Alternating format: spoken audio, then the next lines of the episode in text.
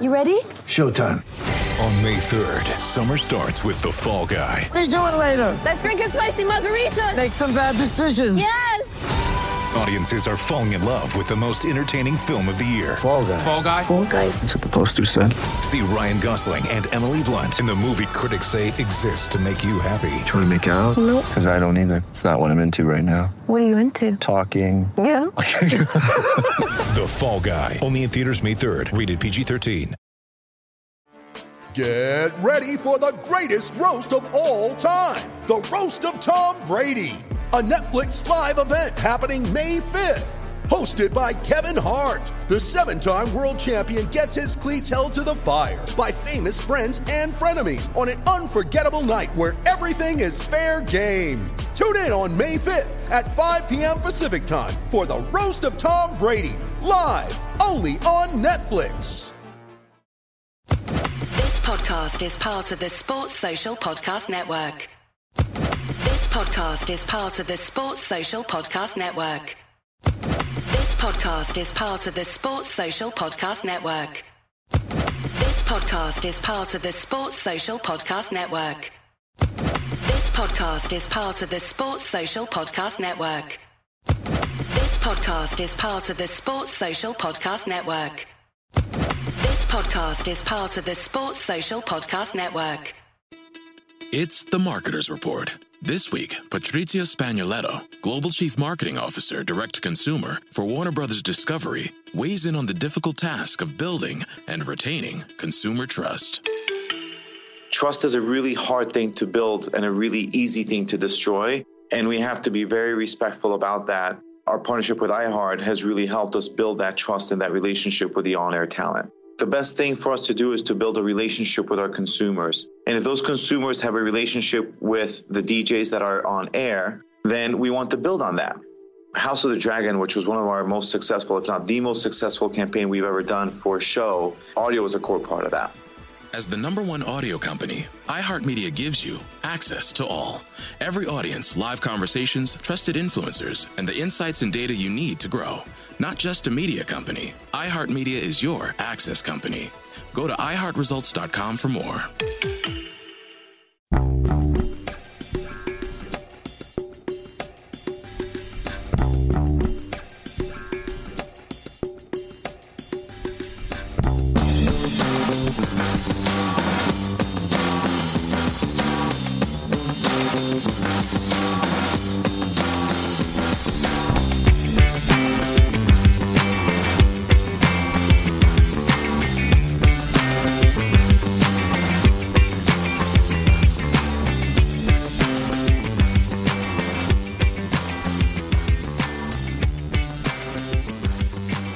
Welcome to Celtic State of Mind. I'm Paul John Dykes, and today I'm absolutely delighted to be joined by JP Mason and Declan McConville. Welcome back to the Bulletin, guys. How's your week been?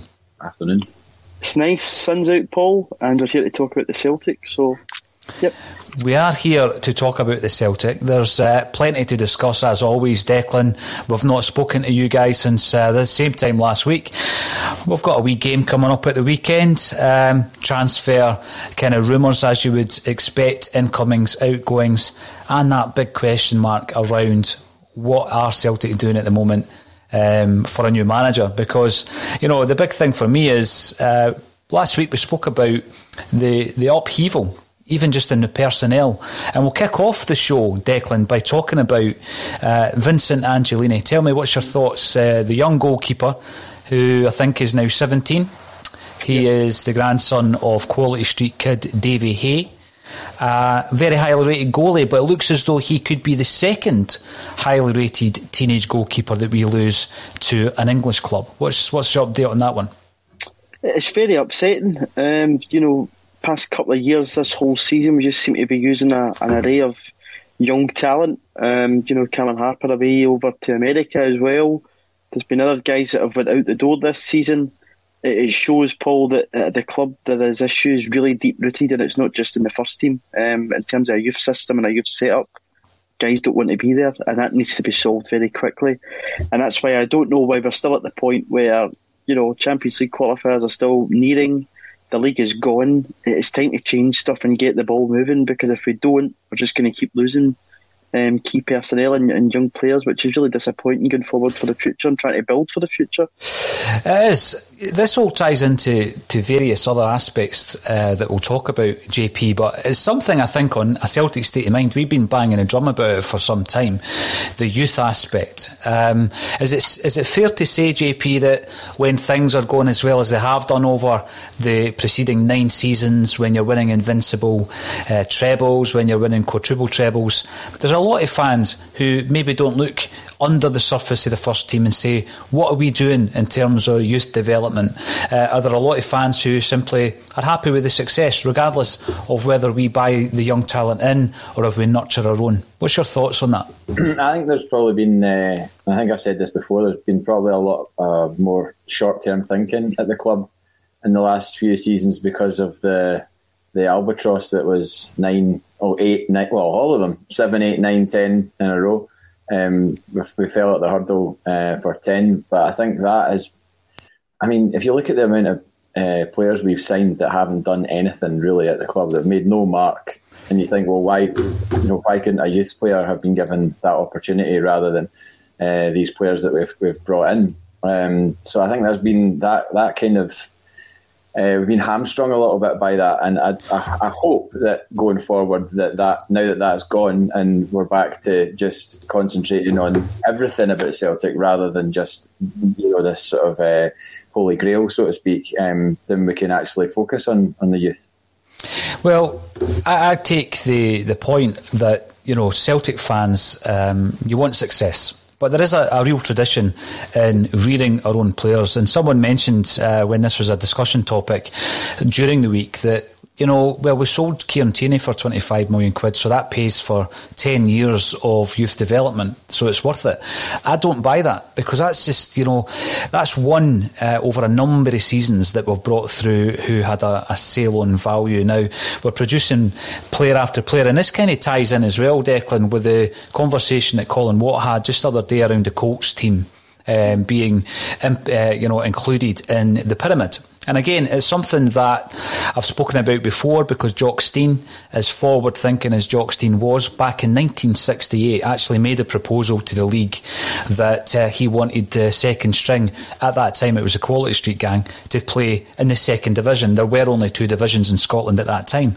Um, it finally got knocked back due to a vote by Partick Thistle, believe it or not. Uh, they had the decisive vote in the end, and they voted against the idea of having a Celtic Colts team in the league.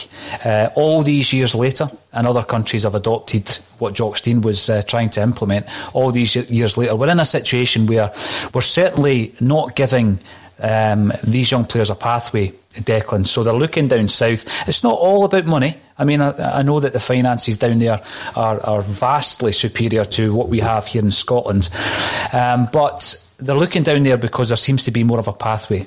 Uh, we've already lost a number, and we've spoken about the players we've lost to Liverpool, Man City, Blackburn Rovers, Bayern Munich, and it looks as though you know Vincent Angelini will go to a club. It may not be Brighton. Uh, there's been interest in, in Roma. His father's Italian. He's obviously got uh, links to Italy. So, it, it, for me, I just I'm looking at it and I'm thinking, well, you know, in five six years' time, the half a dozen or so young players we've lost could have been the nucleus of our side and moving into a situation, JP, where we're not going to be splashing as much cash. I don't think anyone is. Uh, moving on into the next three, five years. Um, and also the fact that uh, we're going to have restrictions in terms of who we sign because we're moving into a post Brexit era uh, in relation to transfers in football. Um, it seems to be that we're at a stage where it's too late. We're going to lose all the, the current crop they're all going to go. There's a few that are a wee bit older than that. Uh, you mentioned one earlier, Declan, uh, who already had first team experiences away to New York Red Bulls, I think, isn't he? Yep. Yep. Cameron, Cameron Harper. Uh, we've also got Oko-Flex. We've got Dembele, who just a few years ago was the prodigy. Um, you know, he was being spoken about all over European football. There was a tug of war between Scotland and England as to who could cap him. Yet we're going to lose all of these guys. Now, th- this actually feeds into a couple of different discussion topics. The first one being the Colts discussion, which we could have. But the other one would be that we're moving into a situation where we're appointing a director of football and a head coach, JP. And this whole discussion could be part of the strategy moving forward. We want to build not only a team that's winning right now, but we want to build uh, a whole structure at the football club whereby the guys that we're signing at the moment, who might be 15 or 16, in two or three years' time, we want them to be first team ready. And we want there to be a conveyor belt. Now, that's the kind of thing, if you look at some of the, the um, in depth interviews given by the likes of Ralph Rangnick, for example, uh, there's a great interview that he gave to Coaches Voices. Check that out. You'll find them on Twitter. And then Jesse Marsch, who's obviously been speaking to uh, the media over the last few days, they speak about having this kind of vision where they're actually building something, not just the 11 players on the park, which I believe was all Neil Lennon was interested in. But there are other managers like Rafa Benitez, uh, who Carragher reckons is uh, all that he's interested in. JP is the 11 guys on the park on on uh, on match day. Um, so I think if we're looking towards the football landscape, we're looking to a new structure. That's the kind of thing that we could actually sell to someone like Jesse Marsch. Now, we said yesterday on on the, the podcast, Ralph Rangnick and, and Marsch obviously know each other. They've worked together. Um, could that be the dream team? For me, it would be the absolute utopia um, if we were to appoint those two. And people are writing off Rangnick because they reckon he's the, the deal's already done with Schalke. Schalke. And that's not the case. Uh, the deal hasn't been done. There's a lot of upheaval um, at Schalke at the moment.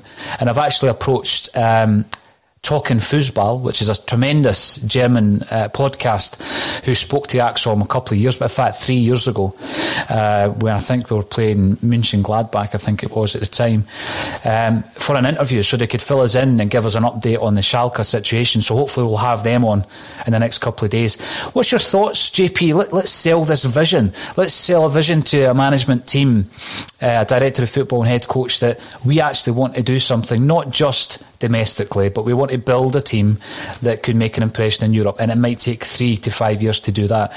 We need domestic success, of course we do, but this longer term vision is what I think uh, many Celtic fans are looking towards, JP, which would uh, cross off some of the names that are on the banner at the bottom of the page here, uh, especially Roy Keane. Oh, I'd do that anyway. I would do that regardless. Uh, and no disrespect to any of them. It's just, you know, I think I've not given my thoughts on Roy Keane. Roy Keane will always be an absolute god to me. Manchester United legend.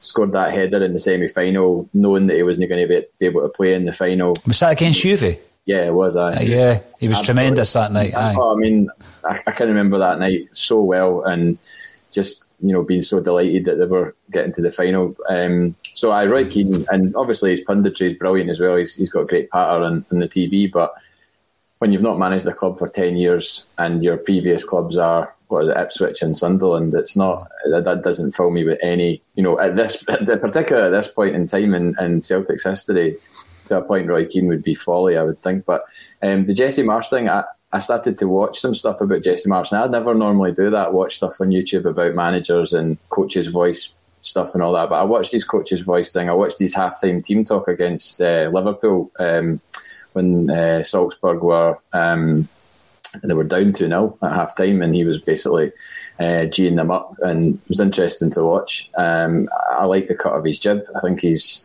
really intelligent, uh, and you know he's trained under Ralph Rangnick. And I also found out. I don't know if you knew this. I just found this out about an hour ago. Was that he had a link? He, getting a pro license uh, is quite difficult to do, but he had. He said he had contacts in Scotland.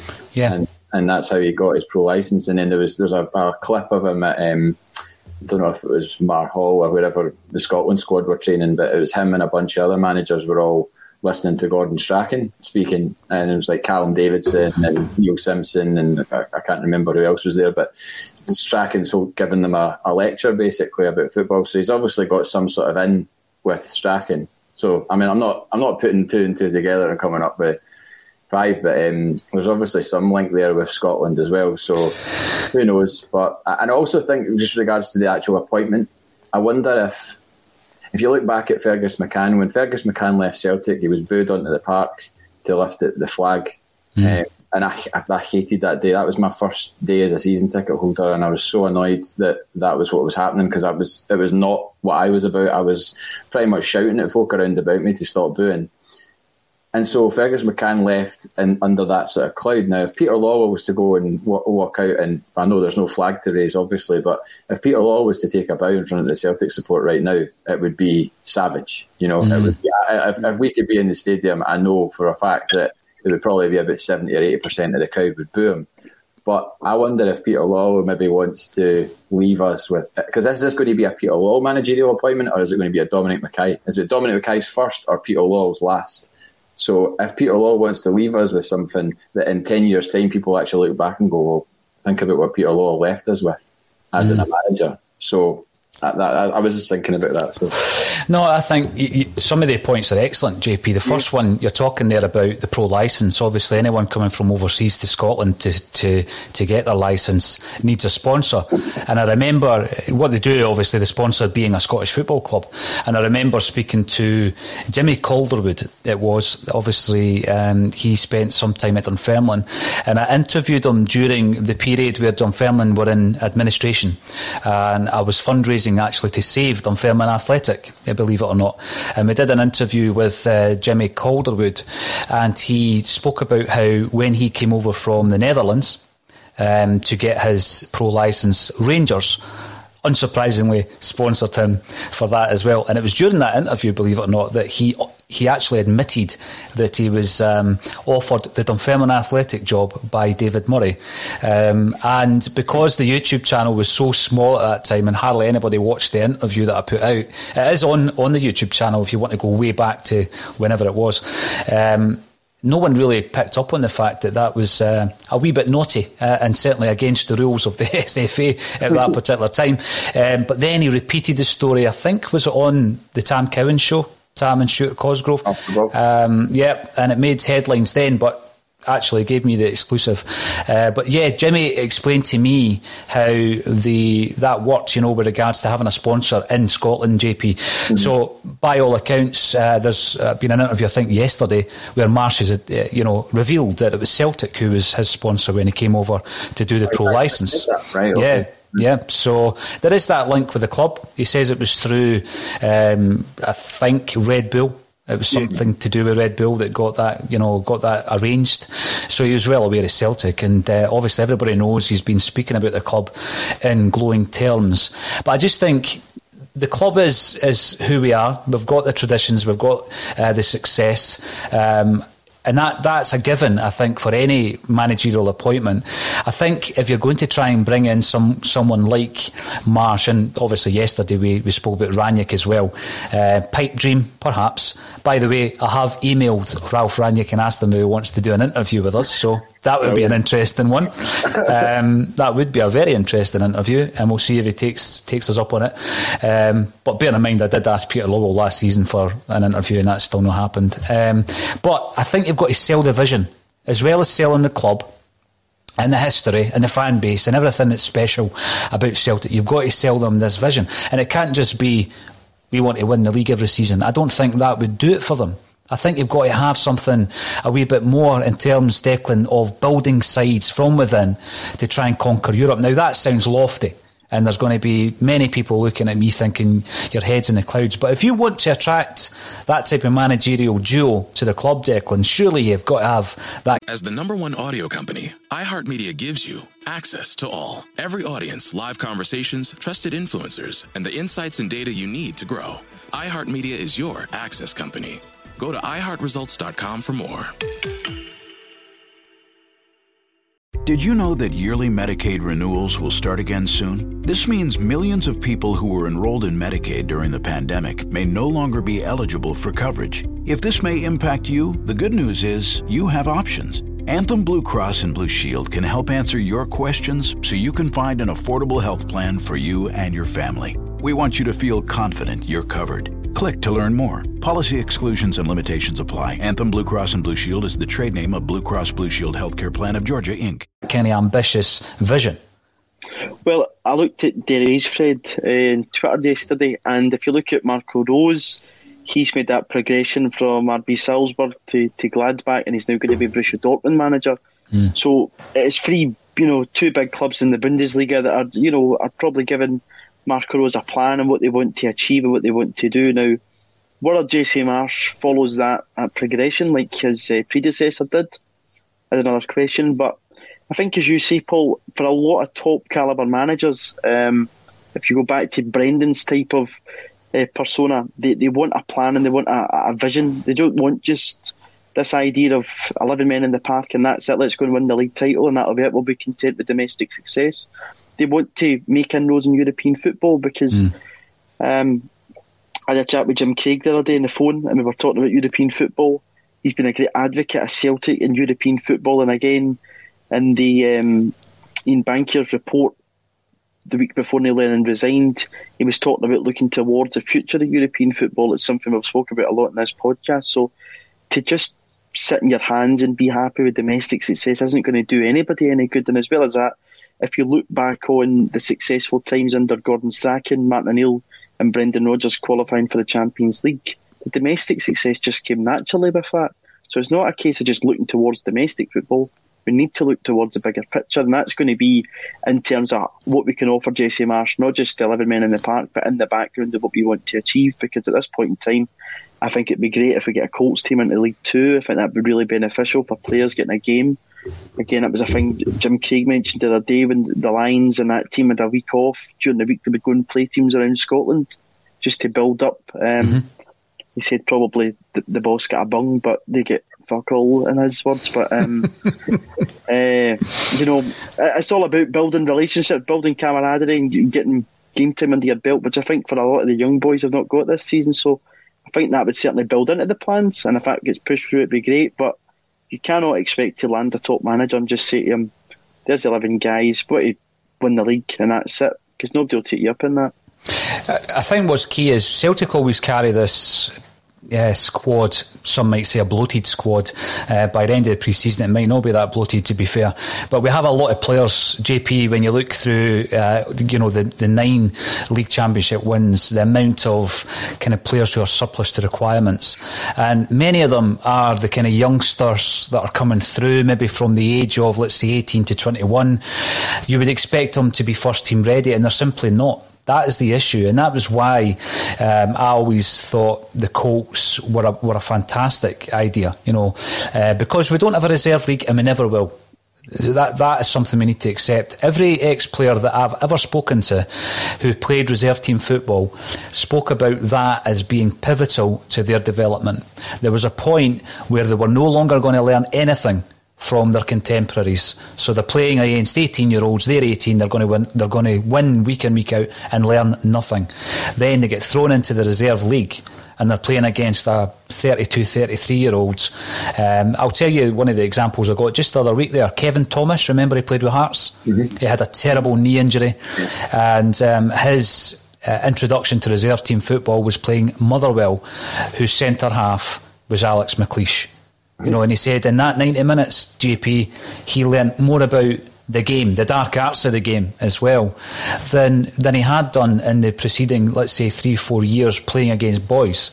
So that step up's no longer there. And it's a brilliant bridge between youth football, first team football. And I think we're in a situation, Declan, where it's not the fact that Angelini doesn't have dreams of playing for Celtic Football Club. And I think all the other young guys had the same dreams when they signed for the club. It's just the fact that we can't actually give them that gateway. We can't give them that, that pathway. There is no bridge between youth football and first team football. Down south, of course, I'm sure we'll talk about Maresca at some point.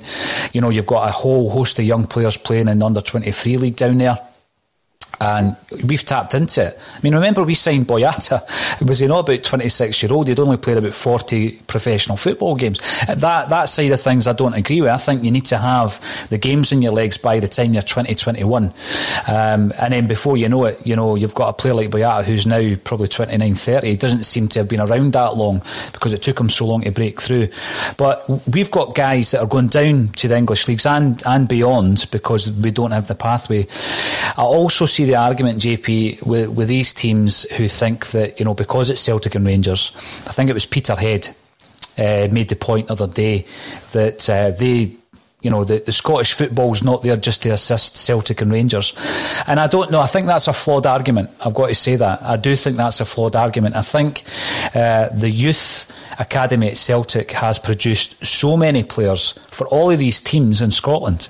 I mean, you look at just about all these teams in Scotland, and many of their players have, uh, you know, part of their development has been at Celtic there has been an investment in their players by Celtic when they were youth players. So I think to to have that kind of attitude um, is wrong. But at the same time, there might be an argument in relation to where the Colts team drops in terms of where they start in the Scottish League. You've got a lot of these clubs who used to be junior clubs, JP, who might think, well, we've, you know, surely you know, we've waited this long to be in the pyramid. Surely you can't leapfrog us and be two or three leagues above us and start in, in, at that level of Scottish football. Do you think it will happen, JP? And if so, do you think that is a good start in terms of Celtic producing players? Um, maybe not back to the, the same kind of regularity as the 60s and 70s. That was almost freakish in nature, uh, but with some some kind of regularity. I mean, I mean, surely if, if there's any sort of resistance to it amongst the clubs uh, who are going to have to step aside or accommodate a Colts team in their league or whatever, if there's any resistance to that, surely there must be evidence throughout the rest of Europe that can be presented to them to say, well, here's what happened in this country when they did mm. it. Here is the results of that, and you know, show how money is filtered down uh, throughout the, the leagues in terms of I know that I think it was Colin mentioned that there was a, a, a payment was made as a seasonal payment that's made to to the league. I, right. don't, I don't really know the mechanics of it, but there was a seasonal payment made to the league by Celtic and Rangers in order that they can have the, the, the Colts teams in, in the league. And I know there's obviously the, the glass ceiling that they can't get promoted beyond League One, um, which I, find that a bit strange. I mean, not that it could ever happen that they could go beyond that, but I just think, well, you know, if they win it, then it's just like, oh well, what happens? Does the person, does the team that finished second or third, do they then get promoted? I, I don't really know how that works, but it just seems like they'll just perennially just be in that that league and potentially winning it all the time. But I, would I'd like to think it could could be a if it's if it's been proven to be a success in other leagues in Europe, then surely to goodness, then they could they could accommodate it here and put aside any sort of oh well, you know, it's it's all about Celtic or Rangers. It should be it should be the other way about. It should be about Celtic or Rangers using their their size to be able to benefit Scottish football as a whole, rather than than, than sort of uh, bring it down or or, or or or dilute it in any way. The other thing, I'm going to throw this in as well, just on that point, though, JP, going back to that original um, time that Declan and I were talking about, Jim Craig will remember it well. You know, Celtic were sending sides all over Scotland. Um, and so, one example that springs to mind, they sent the reserve team to Recreation Park in Alloa. Uh, and if you were to compare the attendances that Alloa would have expected uh, on any given Saturday or any given day against what they actually got that day. It was something like eight or nine times the attendance turned up to watch a Celtic reserve side. And on that particular day, Ward White scored a hat trick, uh, the dearly departed Ward who passed away um, this year. Uh, at the beginning of this year, and he helped me out massively with that book, gave me a great interview. But it did show that wherever there was a team playing in green and white hoops, there was going to be an audience. There was going to be a fan base who would go and watch them all over the country. They even dipped into the markets down south, JP. I mean, they played uh, a number of games down south. They played against Carlisle, for example, and beat them 5 2. Carlisle's first team. Celtic's reserve went down on the back of that. Carlisle signed John Gorman, who was the promising left back, and they signed him. But uh, what, I, what I'm not saying is that we've got the same standard of player uh, that we did have back then. But unless we make these changes, we never will have every so often there will be the freak occurrence as it has become. Your Kieran Tierney will break through. Um, I mean, Forrest and McGregor, who will come up in the conversation later, are other examples. But these guys are now getting to the, their latter twenties. They're getting to that stage of their career. So, where, where's the twenty-four and twenty-five year olds that should have come through? Where's the twenty-two and twenty-three year olds that should have come through? We've lost a couple of generations, which is a big concern. Then you ask the question. You're talking about the glass ceiling JP. I don't know if you, you listened back. Um, it was a wee while ago now, probably June, July time. We done a couple of really interesting interviews, one with David Lowe and one with Paul Smith. and we were speaking around the possibility of Celtic having a side in English football. Now, this is really relevant this week because there has been um, a there, has been a motion in place and it's been accepted in principle around the Netherlands and Belgium. Uh, amalgamating, if you like, so a number of clubs from both countries amalgamating into one league. Uh, and that has obviously raised the old question around cross border leagues, which Celtic fans have spoken about for many, many years. But those two interviews in particular, Declan, I think you'll probably remember them, spoke about Celtic's efforts to buy Wimbledon Football Club. Mm. JP, have I spoke to you about this before? No, I remember that though. I do remember yep. that. That was it was it when was that around about the time that they were thinking about moving to Dublin? Well, what happened with this? That, that there is a link. There is a link. So Sam Hammam, you'll remember him. Yeah. He was at Wimbledon during the crazy gang uh, kind of time. He was looking to sell Wimbledon for forty million quid. Celtic wanted to buy them for said price, and they had the as far as valuing the playing staff, that had all been done. Celtic wanted to buy Wimbledon Football Club, change their registered address to Celtic Park, 95 Kerrydale Street, Glasgow, right? Uh, and basically become Celtic, change their name and uh, become Celtic. Uh, what that would leave is a Celtic team playing in Scottish football, right? So, I, I mean, I'm looking at both situations whereby they're looking at the cross border uh, leagues. Everybody keeps telling me that's off the table, that's not going to happen. The reason at the moment, JP, that it's off the table, and this is what came through on the David Lowe interview, is that they tried uh, to test the system. So David Lowe and others bought Clydebank Football Club, and then they made a proposal to have Clydebank moved into the Irish League. They wanted them to be based in Dublin, and that, that's exactly what you what you said earlier. And they, that was going to be the Trojan horse. So they were going to test the water and test all the different regulations involved to see if a Scottish football club could play in the Irish League, and if so, that would be their case for putting Celtic into the English League. Um, it all fell down after the 1998 World Cup where there was a proposal and the uh, powers that be realised this could open the doors. If Clydebank get into the Irish League, this could open the doors. And they created new rules just in 1998, JP, preventing this from happening. Mm. But what David did say, and what is relevant, is that all bets are off due to where we are in terms of the financial uh, impact of uh, the coronavirus on world football. And we've already seen moves, as I say, between uh, clubs from the Netherlands and Belgium to try and create a new league. So could we be looking at a, a, situation in the future, although it sounds bizarre at this moment in time, where we have a club going by the name of Celtic playing in the English league? I mean, that would be absolutely remarkable. I mean, is there is there any friction or resistance to the Netherlands and Belgium proposal? Do you know? Well, everything I've read so far uh, has probably been on the positive side, but I haven't been looking uh, around, you know, the clubs or the fan bases of the, those clubs that would be left behind, JP. So, you know, I mean, what hap- what would happen to the, the Scottish game? A lot of people would say, "Don't let the, the door hit you on the way out." A lot of fans would say that. About it's interesting how other fans see Celtic and, and uh, Celtic fans, but uh, let's be honest here. In terms of revenue being gathered by sponsorship, broadcasting, and of course the attendances that Celtic take to all these grounds, it would be ca- catastrophic to the Scottish game mm. if Celtic were to leave leave the, the country and play elsewhere. Um, but I'm just maybe joining up the dots and getting the wrong picture here. If you've got a Colts team and you still have a Scot- you've still got a Scottish-based Celtic club playing in Scottish football, um, and we may be looking elsewhere. Going back to your point that uh, you were talking about the appointment of a managerial team, JP. I just can't see a situation where Peter Lawwell is working in cahoots with Dominic McKay. Surely there must be a liaison, there must be an engagement there.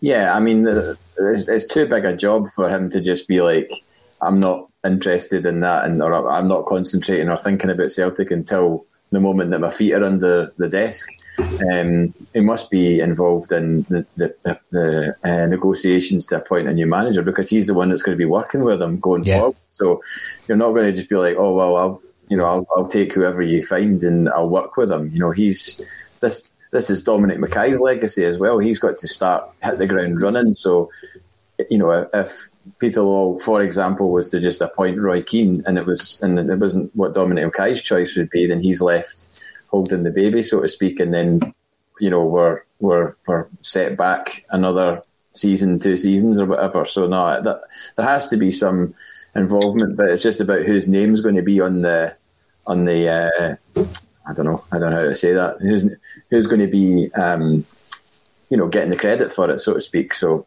I, that that's what I'd be interested to know.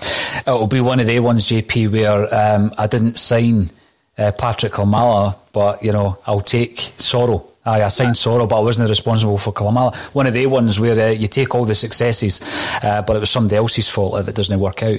I mean, I, I, I just cannot see, Declan, a scenario where the outgoing and the incoming CEO are not, it's not a joint decision. Surely they're working together.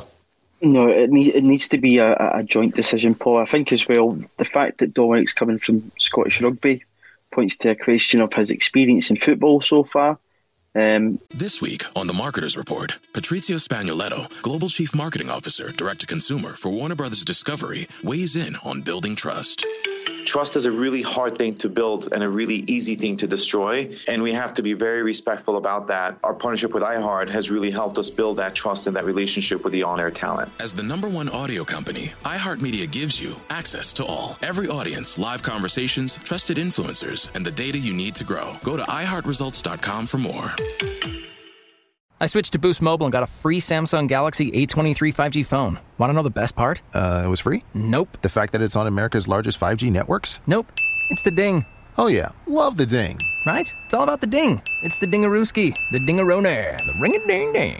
Unleash your power to save with Boost. Get a free Samsung Galaxy A23 5G phone when you switch. Boost Mobile. Unleash your power. And the ding. Limited time offer. New customers only. Available on select networks. 5G not available everywhere. One device per line. Tax excluded. Additional restrictions apply. See your local Boost Mobile store for details. Whether you like Peter Lawwell or not, you know, he's been around the game for a long, long time. He's got a lot of connections uh, around the country and whatnot. So I imagine there will be a conversation between Peter Lawwell, Dominic McKay, and Dermot Desmond. Um, and again, spoke about joining the dots up. We all know that Peter's son works for Manchester City. And when we start to think about Enzo Maresca, you know, that could be one of the jo- the dots that are joined up. That going back to what John Paul, uh, what JP was saying earlier on, and that if Peter does leave, he might want to leave something positive at least. Um, although the legacy just now is in tatters, it could be a, a parting gift, and hopefully the parting gift something positive that lets us build for the future. But I can't see a world where it's just Dominic McKay that's picking the manager. There must be dialogue between the three of them going forward here, and that's why I think that Maresca probably might possibly be the man that comes in due to the, the link that Peter Lawwell has with Manchester City and the link that Celtic have built up with, with Manchester City in the past few years. Mm. I mean, we've spoken about all the possibilities. I mean, that that's part of the reason why there's a daily bulletin. Every new name that comes in, we go through it, we pour over it. We've interviewed Mark Hughes and Mark Bone, who have been linked to the Celtic job. I thought they were very impressive when we spoke to them. And but you know, the big issue around the names that have been mentioned for me, JP, is Roy Keane. And I'll tell you why I think it's an issue. I think that Dermot Desmond um, uh, does have a, a, liking for Roy Keane. I think that, that much has been confirmed. Is Roy Keane Desmond's itch that he needs to scratch? That worries me. Hopefully I mean, not. It would be it would be absolutely crazy. I mean, I know that the, the guys were talking the other day about how the English media were building it up to be sort of Keane versus Gerrard and all that. But I mean, Keane Keane played Gerrard on the pitch. It's not about marrying them up as managers. Do you know what I mean? There's a bigger picture here than just a headline for the sake of a headline. Yeah. There's a whole a whole massive rebuild and there's no evidence to show that Roy Keane has ever been part of that or could handle that if it was if it was put in uh, front of him to do. So, and I think you've got to also look at um, did Natasha not do a poll about Roy Keane and it was mm. like overwhelming. I can't remember the percentage, but I remember when I clicked no because I clicked no, obviously. Um, when I clicked no, it came up. I'm sure it was 70, 80 percent, maybe more. Natasha will be able to tell us, but um, so I mean, if you're if you're going, to, I know that's only a microcosm of the Celtic support, and, it, and it's not that doesn't speak for everybody, but it's a it's a it's an example, and it's a a worrying example for them if they if they do decide to go down that route because they'll mend them if they do because it's clearly not a popular decision. No, and, and, and it's very, you know, it's a short term thing, isn't it? I, I mean, they're going for get a big name in, sell the season tickets, but you're not looking beyond that. I mean, I think we opened up today's bulletin talking about something that's on the other end of the scale in terms of managerial, um, you know, managerial ambitions, if you like. If you were to bring someone in with that long term vision, um, I think that yeah, it doesn't have that. What keeps getting called a box office appeal. But I mean, how how often has gone for a high profile manager over the actual nuts and bolts of what the manager can do? How often does it actually work? I mean, you know, th- this thing about them trying to bill it in the media, JP, it's just a nonsense, isn't it? I mean, they would bill, they'd probably bill Lampard the same way, wouldn't they? Yeah. Lampard v Gerrard. It then becomes an English football story. So then yeah. they can appeal to an English fan base when they, they show the games on Sky Sports, for example. That's not what Celtic need. We don't need that. We need something that is actually going to be um, going forward, let's say three years, five years, seven years, a plan on how to build the success of the club, but also the infrastructure of the football department. And a massive part of that, obviously, is the youth that we've touched on, um, but also the recruitment. I mean, Roy Keane comes in uh, what what would happen in terms of the recruitment? Someone at the moment is already um, started signing players for next season as well, and that's why I go back to what I says to Declan there. There has to be a joined up approach. That sounds like wanky corporate speak, but there needs to be a joined up approach between where we are just now and the incoming team. How can you sign a player and then present them to a new manager? Now, I know that there was an element of that when Wim Jansen came in. There were players that were already lined up uh, to sign, and we saw through the signature. Same thing happened with Ronnie Deila. Ronnie Deila had nothing to do with Craig Gordon signing for Celtic, um, but he inherited him, and it wasn't a bad player to inherit, to be fair. Uh, and I think when you're looking at uh, the incoming players at Celtic, you would hope that that's part of an assessment process, uh, and you would hope that we are already in consultation, which would make me believe that the Ralf, Ralf Rangnick situation will never happen at Celtic because obviously he's a, um, in a situation where he's been linked to the Germany job um, and he, he had reportedly been approached for the Schalke job, and the Schalke board have denied that that's the case. They said it was a non-legitimate group who had actually asked them. Uh, probably the rebels. I don't know if they're going through a takeover. Hence the reason I wanted the foosball guys to come in. Hopefully they can come in and clarify all that. But will Roy Keane be on a shortlist at Celtic Park? I think he probably will.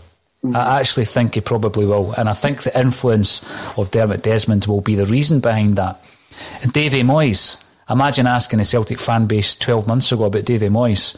You know what I mean? People would have been throwing things at the screen, JP. But I think back to 2015 it was. It was the 30th anniversary of Jock Stein's passing and they did a, a massive thing. The Celtic Foundation were involved in a fundraiser that took place at East End Park. I don't know if you remember it. James McAvoy played for Celtic.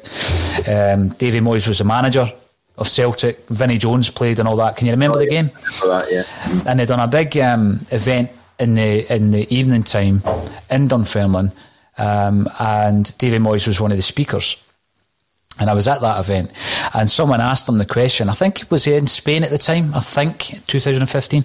Someone asked him a question about coming back to Scotland to manage, and his answer that night was that he sees a time in the future where he would definitely come back to Scotland to manage.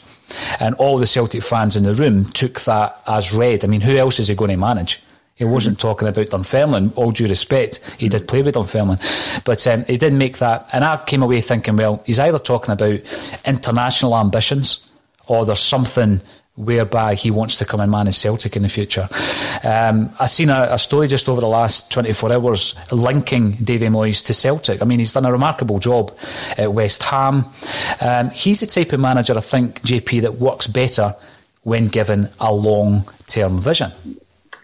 Yeah, I think we saw what happened at Manchester United, even Louis Van Gaal you know, after after Moyes was not not chased out, but I mean, he certainly, you know, he didn't do what he was supposed to do as a Manchester United manager. Jose Mourinho didn't do what he was supposed to do as a Manchester United manager. Yes, he won trophies. Yes, he got them back up to near where they were. But you know, ultimately nobody has succeeded since Alex Sir Alex Ferguson as Manchester United manager.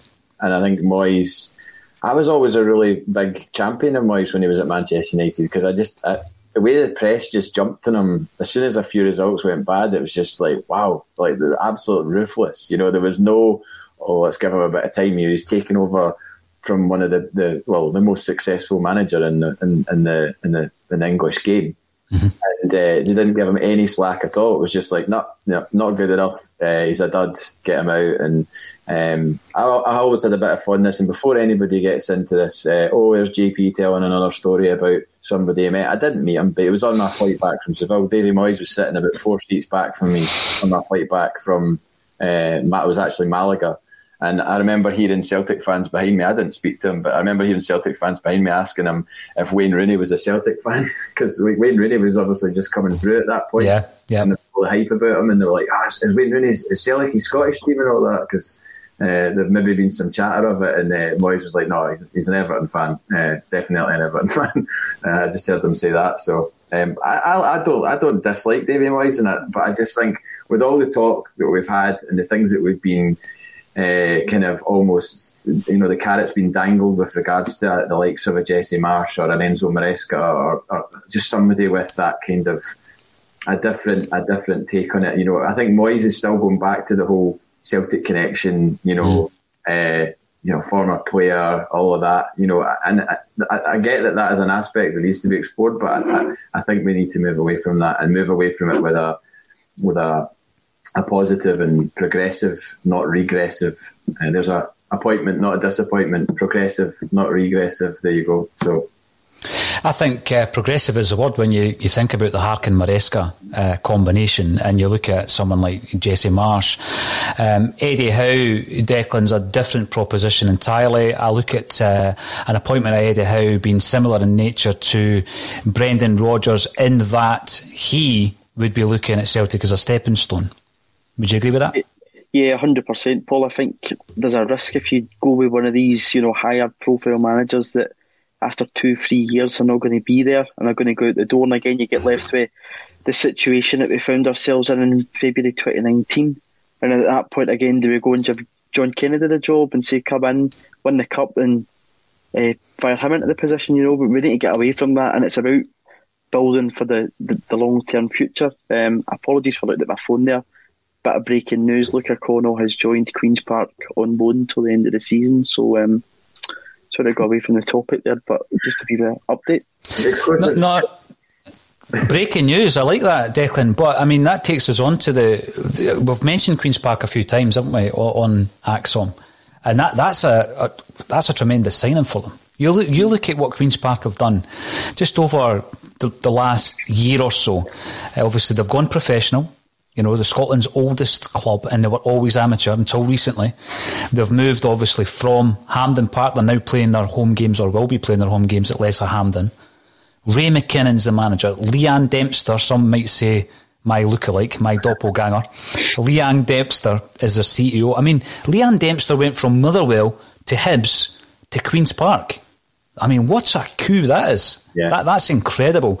And if they're bringing in players, and I'm saying of the standard, you know, just last week I was saying he doesn't have a future at Celtic, but that's an excellent move for the player. But again, it shows Queen's Park's ambition. You know, there's a club there that that I have heard, I have heard, wish to be um, top six in Scotland. They want to be the third biggest club in Scotland. It's an incredible bit of ambition. Uh, obviously, will require a huge amount of investment. Which at this moment in time they, they, they currently do have, but uh, Declan, thanks for that update and sorry for interjecting. You were just uh, you were commenting yourself on the Eddie Howe um, issues around you know uh, appointing a manager like that. Yeah, as I was saying there, I don't think going for one of these guys is going to benefit us long term again because if you bring in a manager like this, you know, the time span is going to be two to three years and you find yourself back at square one. To me, it's about appointing the right person as director of football, first of all, getting a good coaching, and then it becomes a, a system where if one person leaves that system, they're replaced very quickly, very easily, and it just goes back to a smooth running order. Whereas just now we've just you know completely tore that apart from the kind of early signs about Brendan put in place at the football club to where we are now, where we're going to see our after first team players leaving the summer, uh, youth academy that's leaving so many young players, and uh, a coaching setup that's run its course and needs changed. The um, there are a few accounts on Twitter that people reckon have got the ear of the Celtic board. You'll have seen them um, coming and going over the over the period, and you know which ones I'm talking about. But I was speaking to somebody. This this is as bad as um, the flack you get JP for meeting famous folk, uh, as as my sources. But I was speaking to someone who is, is close to the club and who reckons that there is going to be an incredible investment in the Celtic coaching um, staff and playing staff moving into next season. Now, when I was told that, I thought, right, okay, I know that you've got to get the league title back, but surely uh, that level of investment is with bigger ambitions, and that certainly that theory wasn't quashed when I when I suggested that, and that's why I'm starting to think around. Um, I guess, an escape route, for want of a better term, from Scottish football? Do they have ambitions beyond that? Um, is the managerial appointment going to be feeding into a much bigger picture at Celtic Football Club. It makes you wonder. Um, but thanks for the update. I know that Colin Watt is going to be devastated, Declan, that uh, Luca Connell is going to be leaving the building uh, because he wanted him to be given a wee chance at Celtic. I mean, he's he's not really had an opportunity. Um, but you know, going back to the managerial situation, JP, obviously another name um, that's been touted by some people who have worked with him is John Kennedy, and John Kennedy will be in charge of his first Celtic game against Rangers this weekend. Now, we're 45 minutes into this broadcast already. We haven't even taken a comment, and I will get on to the comments, I promise. It's, it is. right, let's talk about music 55 minutes in. Um, but uh, let's have a look at this weekend's game. I, I wrote down a, team line, a predicted team line, uh, you know, something that I wouldn't, it wouldn't surprise me if he played. Uh, and from that team line, there was probably only four or five players I would expect to be at Celtic next season, which is, it really shows you the, the magnitude of the rebuild at Celtic. Um, JP, how do you think we're going to approach it? How do you think uh, Kennedy, John Kennedy is going to approach this, the, the potential lineup? And do you have any fears for for this weekend in terms of what we saw against Dundee United being pretty uninspiring? Well, I mean, it was, but I mean, if you remember the first half, I mean, one of those shots goes in, and there was many. Um, one of those shots goes in, it changes the complexion of the game. At the second half, I think it was like a case of them thinking, "Oh well, we've thrown everything at it, and nothing's happened, so you know we'll just play out this sort of drab nil nil draw, and then to see them go off the park with no real kind of sort of, I mean, it was almost because there was no no fans there. There was no you know reason to show disappointment or anything like that. You know, there was no dropping to the knees. There was no sort of full outrage or full full sadness. Even it was just kind of like, oh well, you know that that's that. Then let's just walk off the park which is a bit disheartening. This week on the Marketers Report, Patrizio Spagnoletto, Global Chief Marketing Officer, Direct to Consumer for Warner Brothers Discovery, weighs in on building trust trust is a really hard thing to build and a really easy thing to destroy. And we have to be very respectful about that. Our partnership with iHeart has really helped us build that trust and that relationship with the on air talent. As the number one audio company, iHeartMedia gives you access to all. Every audience, live conversations, trusted influencers, and the data you need to grow. Go to iHeartResults.com for more. So I, don't know if it will be different this Sunday or not. I mean, you would like to think that the fact that of the, the, the nature of the opponents and what they've just uh, done, and what we've what we've seen and saw the you know endless gloating and you know even their their shirt sponsors putting out billboards and things things like that. You know, if that was if that was me in that dressing room, I, I would want the game to happen. You know, you know tomorrow, never mind Sunday. So um, I just hope that they, they've, they've got that kind of fire in them to, to go out there and, and, and put in a performance because everybody knows they're capable of it. It's still pretty much the same side. It's not as I know there's a few people that have got injured and, and uh, a couple of departures, but I mean the, the, the nucleus of that team is a good is, a, is made up of good football players. So um, it's about John Kennedy to to to show what he can do in this short term. Uh, and you've got to just wonder what it's like within the, the walls of Celtic Park. Is it is, it, is there a is there a, a cloud or is there a, a, a an optimism? You know, Mm. because nobody knows nobody knows really what's going on. You get the platitudes from the players and the and the the set up interviews by Celtic, but I mean that's all very much kind of stage managed, and you know it, it doesn't it doesn't feel natural almost. So I, I'd like to know what the genuine feeling is in the dressing room, rather than just this uh, you know facade that we're, we're presented with. Yeah, I mean, it's something Neil Lennon spoke about Declan during the, the season. The fact that you know the, the players were crippled by the pressure of ten in a row. That's gone. And I'm not saying that there's no stress or pressure playing for Celtic. There should be pressure on you no matter who you're playing. On a day to day basis, there should be a pressure on you at training to prove to the manager that you should be playing in front of um, whoever it is you're up against. So, yeah, it would be interesting to know if, you know, that dark cloud has um, disbanded uh, in some way, JP, and there is a, a freedom, if you like, because obviously the league is gone, um, or be- because again, you know, the, the whole uncertainty of who's watching you day to day might not be there next season, and I think that would add into it. But you've got players there, Declan, who should be hungry. They should be hungry to show uh, what they can do, especially in a big game, as it always is um, uh, this Sunday. I mean, what's your thoughts on it? I, I don't think John Kennedy's stamped his own authority on the side. I think it's been very much.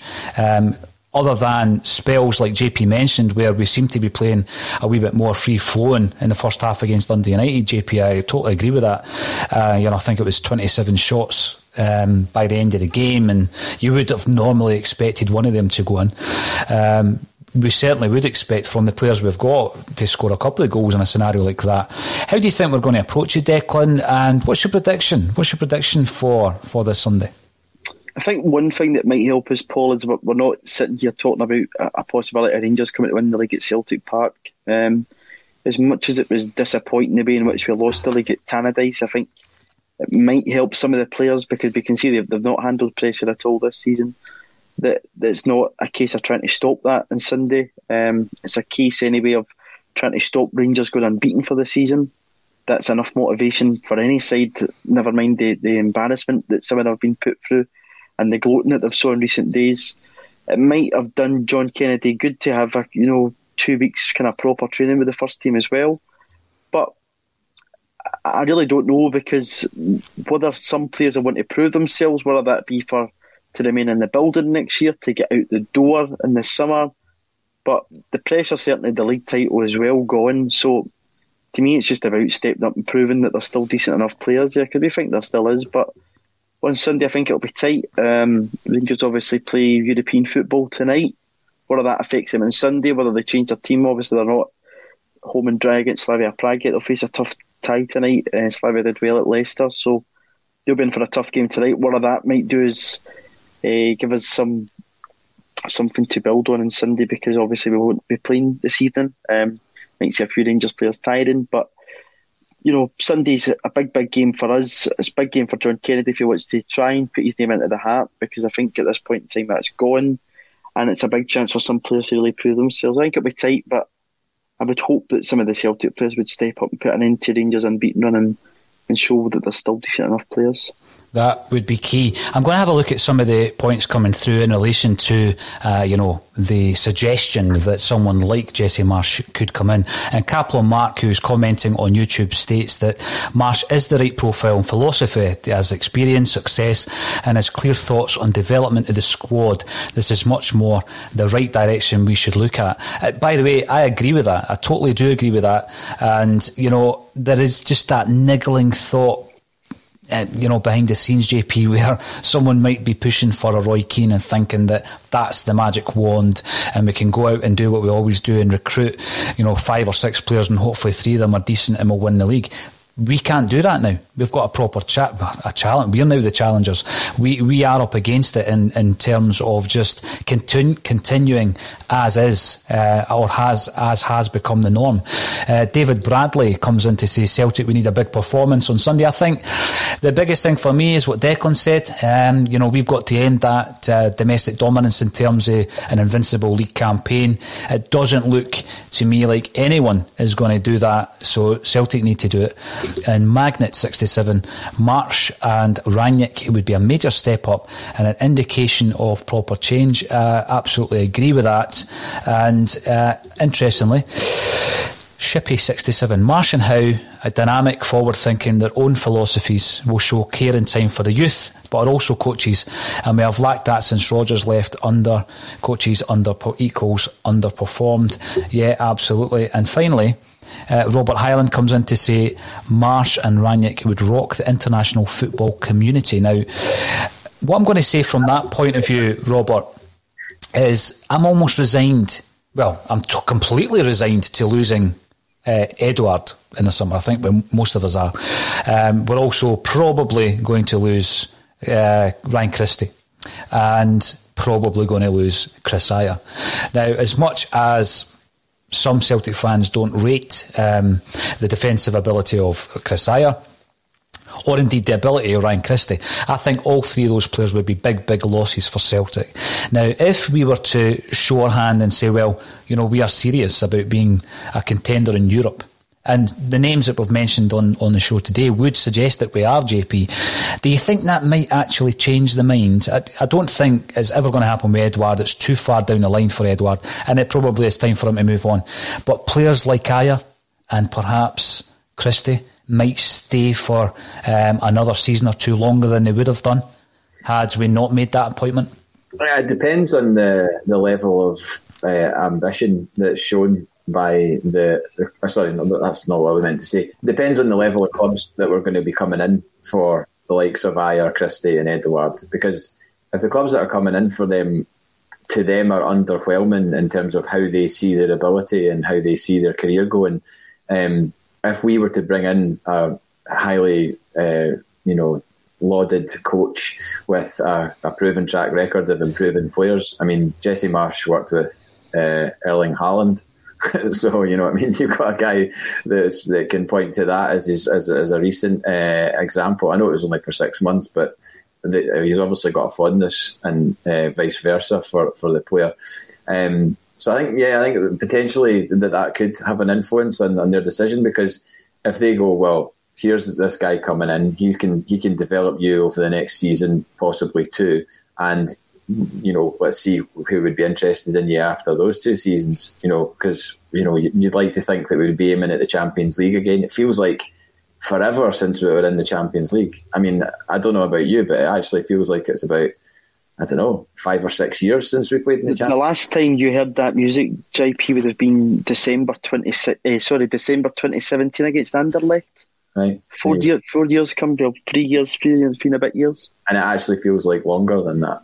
Um, so yeah, I, I, think that's a possibility. Um, whether you know the both feet are out the door already with with, with those players, who knows? We, we don't know. It's it's it's we're completely in the dark to that. But um, if you've said that you've heard that from a source about a serious investment, I'm not surprised. Like why why would we not do that at this point in time? It's clearly obvious uh, that, that needs to happen. And by the way, I want to actually add something in here because I get that there'll be the whole 55 and counting comments coming in and everything else, and oh, you're just bitter about um, Rangers winning. I don't begrudge Rangers gloating at all, but this whole idea of it, Kings of Glasgow, and you know they're now the, the, the pendulum swung and they're going to win ten in a row. Absolute nonsense. Please excuse me. I have someone at the door with a parcel. That's all right. Declan and I will continue until you come back. Um, now see when we're looking at the reaction of the very mention of Ryan Christie, Declan. So I'm going to bring in some of the, the mentions coming in from Facebook. Firstly, Christie has done nothing for us. I think he owes us big time. And uh, Pa G, happy to see Christie go. Um, and then David. Uh, I don't disagree with this. Turnbull is better than Christie, and if we get the right manager, they have loads of contacts. Absolutely. Uh, I think my concern is we're going into a period uh, in the summer whereby, you know, Colin and I went through the entire squad, and that included players like Luca Connell, and we spoke about how many of them might be leaving the building. So we took it for granted that all four loanees would be leaving, even though there might be a deal done for someone like Elyounoussi. Um, quite a few uh, of the younger players. There was up upwards of you know 16, 17, as much as 18 players that might be leaving Celtic this summer, Declan, which is astonishing. And I think what we need to be really, really careful of is that we don't lose too much. Firstly, we don't lose too much of the experience. And that is where I made the argument around Scott Brown. Now, I was looking at the amount of seasons that every player has has played first team football at Celtic within the squad. I was looking also at the amount of appearances that each of those players had made, and the the top five at Celtic at the moment are Leigh Griffiths, Scott Brown, Nir Bitton, James Forrest, Callum McGregor. So they are the five most experienced in terms of um, Celtic performances and the amount of time they've been at the club that we have. How many do you believe of those five will still be at Celtic next season, Declan? Mm, very little. Um, I don't know. I, I, think it's a bit of a mixture, you know, but with Leigh, fitness wise, this season again, he's got one year in his contract. Whether we'll look to get him out the door, whether he can be trusted again, we don't know. I would certainly give Scott Brown a year extension. I hope Callum McGregor wants to, to hang around um, because I think Callum's an excellent footballer. Bitton, again, experienced for me, I, I, probably wouldn't have him around the building. But again, no, if you're looking for a rebuild, you don't want to have too many out the door. I'd probably be one I would be quite happy to let go of. But um, and James Forrest again will def- most definitely be there. And again, a player we've missed this season due to injury. But we need to be careful. And quickly going back in Christie, he's our second biggest uh, for assists this season, so he's not did nothing. Um, he's not been at the same heights as last season, but he certainly contributed to an extent. And again, for him and Kris Ajer, I think it's going to depend as well on what's offered in the table contract wise, mm. because mm. for money, you know, some players both have achieved all they can at Celtic domestically. Whether they will look to go in for the riches in another league as another question. Another quick uh, transfer update: Queens Park have doubled their signings today. Ryan Mullins went to Queens Park on loan too, so um, the phone's red hot today, and Queen's Park are pulling off all the big deals. I feel like Jim White here. De- Declan's Declan's got an in. Is it is it Leeann Dempster? Could you get her on the no, show? No, no, no, and it's not Sir Lord Willie either from Queen's Park. In case anybody put that together. Mm, well, I know we could start a rumour. Uh, a quick prediction for the weekend, JP. Oh God. Uh, well, I mean, the last uh, Celtic Rangers game at Celtic Park that I watched, I watched out the back uh, on a little uh, bench at the back of my flat with my pal James, who's an Aberdeen fan, and there was a delay in my stream, so I actually heard someone scream for a goal. The second Rangers goal, I heard it happen before it happened on my stream. So from the corner kick that was happening, I was like, "This is a goal. They're going to score here." And then the next thing, yeah, bang, goal. So it was an extremely surreal uh, experience and I'm sure Sunday will be another extremely surreal experience because you know my seat is sitting empty at a ground, you know, half an hour along the road from me in my flat. Uh, uh, it's horrible. With regards to the, the, the game, I think it'll probably be one each or something like that. I don't think it'll be, you know, I don't think it'll be anything that exciting as a game. I hope I'm wrong, but I think it'll be yeah, one each. So JP thinks that Rangers will continue to be uh, unbeaten in the league. Declan, do you disagree with that? Yeah, I'm going to go 2 1 Celtic. As much as I've um, ripped the heart and soul out of me this year, I've still backed my team to beat Rangers, so 2 1 Celtic. I love the positivity. Thank you, everybody, for getting involved in the comments on Facebook, Twitter, and YouTube. If you haven't done so already, subscribe to A State of Mind on YouTube. Uh, we are putting out daily content. Every single day, there's a number of broadcasts and pre produced videos going out on the channel, so make sure that you subscribe. Screamer Celica, yeah. Oh, Aye, the, the Celtic uh, stroke music crossover show. Brilliant. I love it. I really love it. And there's loads of other shows coming on. Uh, you might very soon be seeing Declan presenting his own show, but we'll have a wee chat about that at some point soon. Deck. Uh, but all that's left for me to say is thank you to Declan McConville and JP Mason for joining me on a Celtic State of Mind.